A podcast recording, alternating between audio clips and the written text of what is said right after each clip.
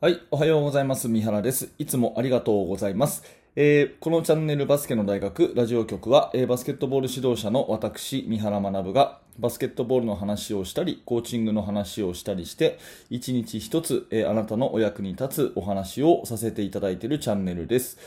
はい、えー、今回は5月の20日木曜日ですね。皆様いかがお過ごしでしょうか？えー、昨日の放送をね、聞いていただいた方は、えー、またね、今日も聞いていただいてありがとうございます。昨日はですね、えっ、ー、と、本を読んでますかというですね、まあ、バスケの大学には、バスケットには全く関係ない、えー、勉強の話という、まあ、それはそれでね、えー、きっとあなたのお役に立てたと思うし、私も話してよかったと思うんだけども、昨日はね、えバスケットボールとは全然関係のないですね、えお話をさせていただきましたので、え今日はね、えがっちりバスケットボールの話をしていきたいなというふうに思います。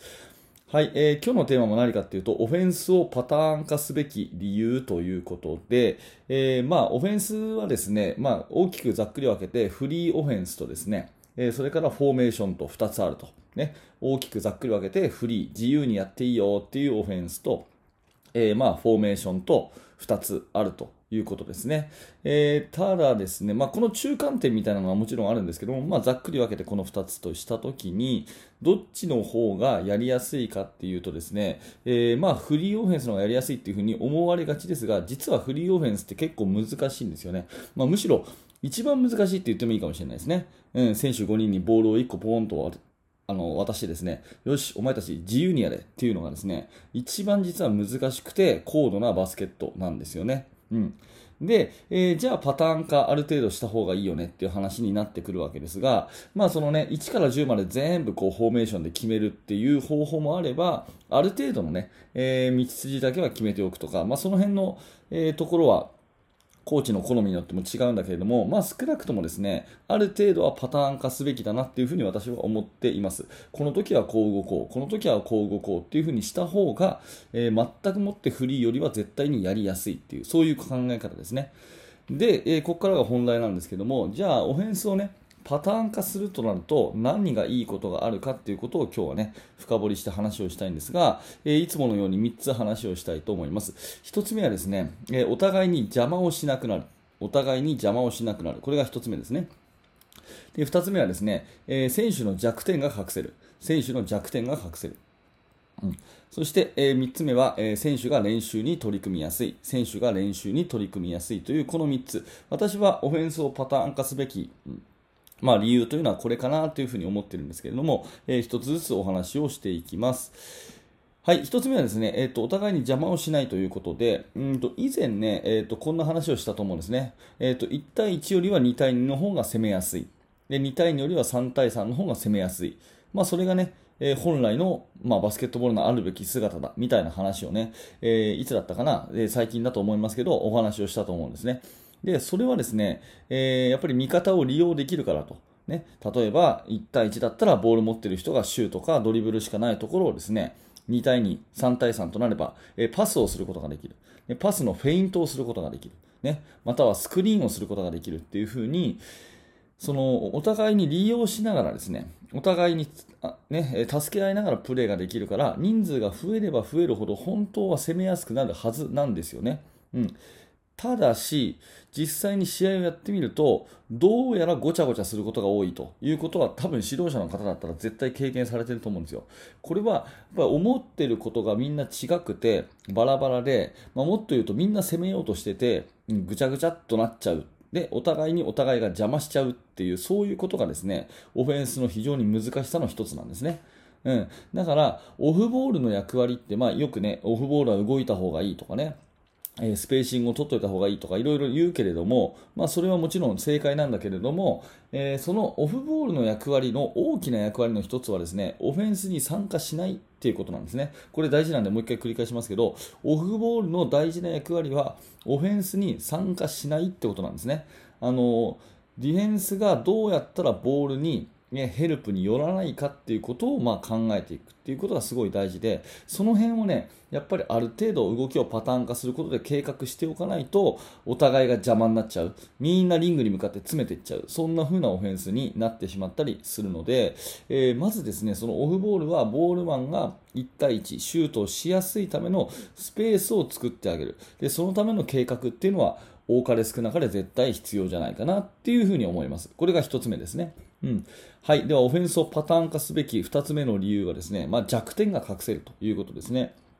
例えば、ドリブルがすごいね、えー、得意で、えー、スピードがあって、けれども背がちっちゃいという選手いますよね。まあ、ドリブルとかね、スピードはすごくあるけども、背がちっちゃい。で、そんな選手をね、えー、ゴール下で勝負させることないじゃないですか。うん。逆にね、背がすごく高くて、えー、リバウンドとかジャンプ力はすごいけれども、うん、外のシュートは苦手っていう子いますよね。そういうこうアウトサイダーでプレーさせる必要ないですよね。ただそれもですね、フリーオフェンスだとみんながガチャガチャガチャガチャと動くので、えー、結構ですね、そういう苦手なところでボールを持ったりとかですね、うん、あのすごくあの得意なところでですね、えー、ボールを受けられなかったりとかっていうことが結構あるんですよね。だから自分たちの強みをまあ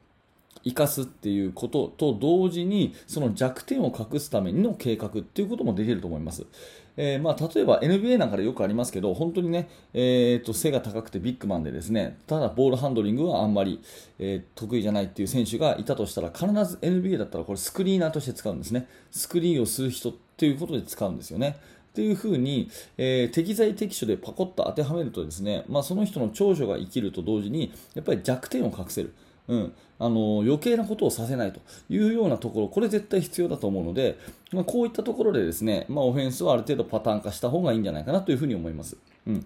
はい、これが2つ目ですね。で最後3つ目、オフェンスをパターン化すべき理由の3つ目は、まあ、練習しやすいということですね。選手がやっぱり役割が分かってて、うん、この時はこう動くんだな。で自分の役割はこれだなっていうのが分かるとですね、えー、そのチーム練習はもちろんなんですが、まあ、個人の、ね、自主練習、例えば朝早く来てね、少し10分でも20分でもシューティングするとか、まあ、よく多くの学校やってると思うんですけど、そういう時にもですね、ただ漠然と打つんじゃなくて、試合のこの場面でこういうシュートを打つからこの練習をしようみたいなことがですね、まあ、自分で分かってくるということで、これがまあ、あの、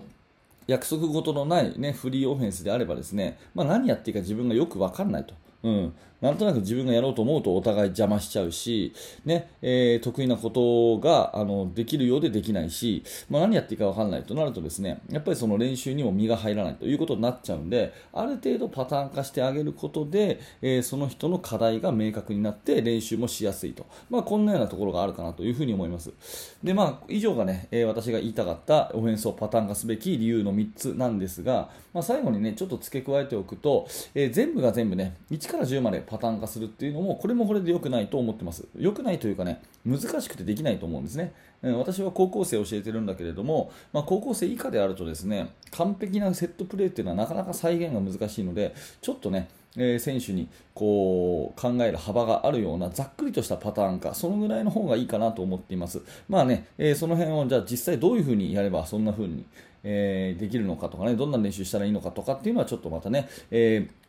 改めてお話をしたいなと思うんですけれども今日はね私が言いたかったのは全くフリーにやれっていうのは実はね、えー、一番難しいんだよ、まあ、そんなようなことだけお伝えできればいいかなというふうに思っています。あなたのさいあの、えー、参考になれば幸いに思います。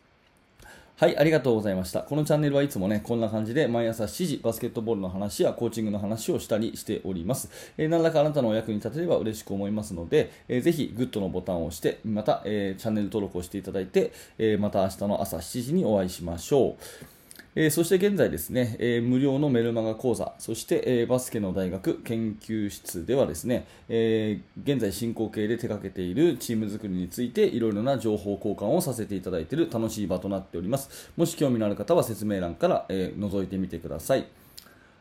はい、本日も最後までありがとうございました。三原学でした。それではまた。